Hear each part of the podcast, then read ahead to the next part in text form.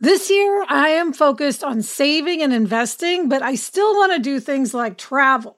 NerdWallet lets you compare top travel credit cards side by side to maximize your spending, some even offering 10 times points on your spending, which means you could end up with a free flight or maybe a better hotel room. So, what could future you do with smarter financial decisions? Compare and find smarter credit cards, savings accounts, and more today at nerdwallet.com. Nerdwallet, finance smarter. Reminder credit is subject to lender approval and terms apply. Robert Half research indicates 9 out of 10 hiring managers are having difficulty hiring. If you have open roles, chances are you're feeling this too. That's why you need Robert Half.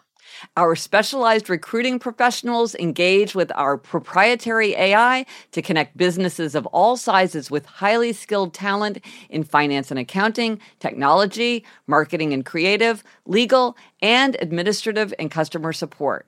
At Robert Half, we know talent. Visit roberthalf.com today. I'm Gretchen Rubin, and this is A Little Happier. I write and collect aphorisms, and I collect proverbs.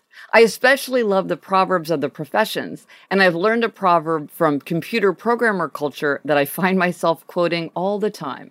It's not a bug, it's a feature. This proverb is invoked by software developers when they argue that something that might be seen as a mistake or a flaw in their program is actually something useful, that it has been purposefully created to do. This turns out to be a surprisingly applicable idea for everyday life. It's astonishing how often something that can be considered a bug can also be considered a feature. And I've come to believe that we can also apply this proverb to our own nature, our own strengths and weaknesses. Maybe something that I consider a bug could also be seen as a feature, or at least I can work with it to turn it into a feature. I came across a great example of this kind of bug into feature adaptation in Finishing the Hat the excellent memoir by Stephen Sondheim, the legendary composer and lyricist. In his memoir, Sondheim recalls an incident from 1971. He had agreed to give an ad lib talk about musicals as part of the YMHA Lyrics and Lyricists lecture series, and he'd assumed that he'd be talking to theater students and practitioners.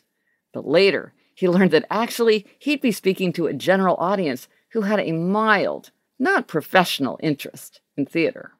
He had no idea about how to organize his unstructured remarks to address an audience with a limited attention span for technical talk.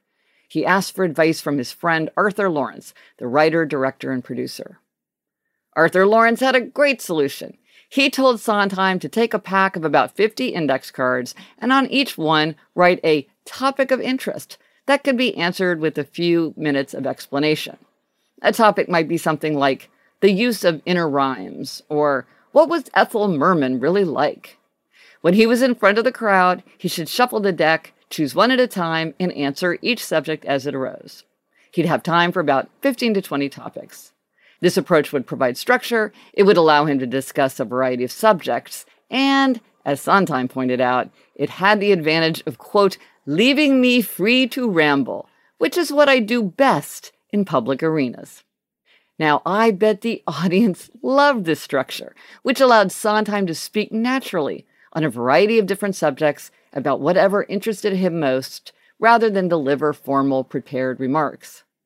I've always thought this stack of questions idea was terrific, and I keep meaning to try it myself as a way to give a more spontaneous, surprising, wide ranging talk. And it occurs to me that what Sondheim did was to understand himself.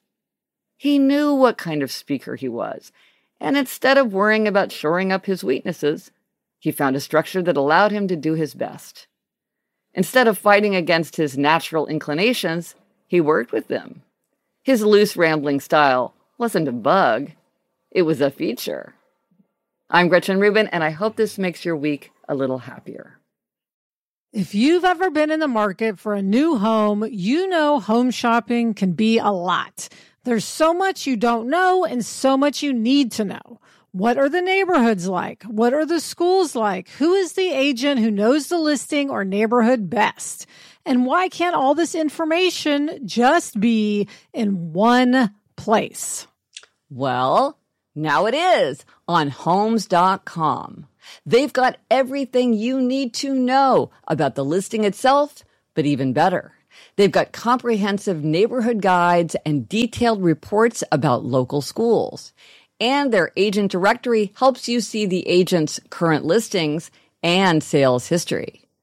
Homes.com collaboration tools make it easier than ever to share all this information with your family. It's a whole cul-de-sac of home shopping information all at your fingertips.